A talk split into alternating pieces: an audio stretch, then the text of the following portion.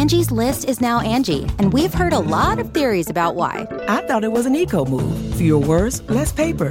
No, it was so you could say it faster. No, it's to be more iconic. Must be a tech thing. But those aren't quite right. It's because now you can compare upfront prices, book a service instantly, and even get your project handled from start to finish. Sounds easy.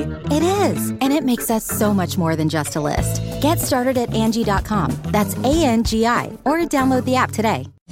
It's Merriam Webster's Word of the Day for September 4th. Today's word is ingratiate, spelled I N G R A T I A T E.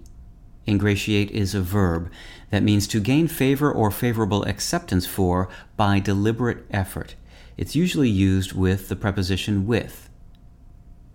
Here's the word used in a sentence by Zadie Smith from White Teeth. He ingratiated himself with Crispin, deliberately ignoring Crispin's suspicion of him. 17th century English speakers combined the Latin noun gratia, meaning grace or favor, with the English prefix in, in, to create the verb ingratiate. When you ingratiate yourself, you are putting yourself in someone's good graces to gain their approval or favor.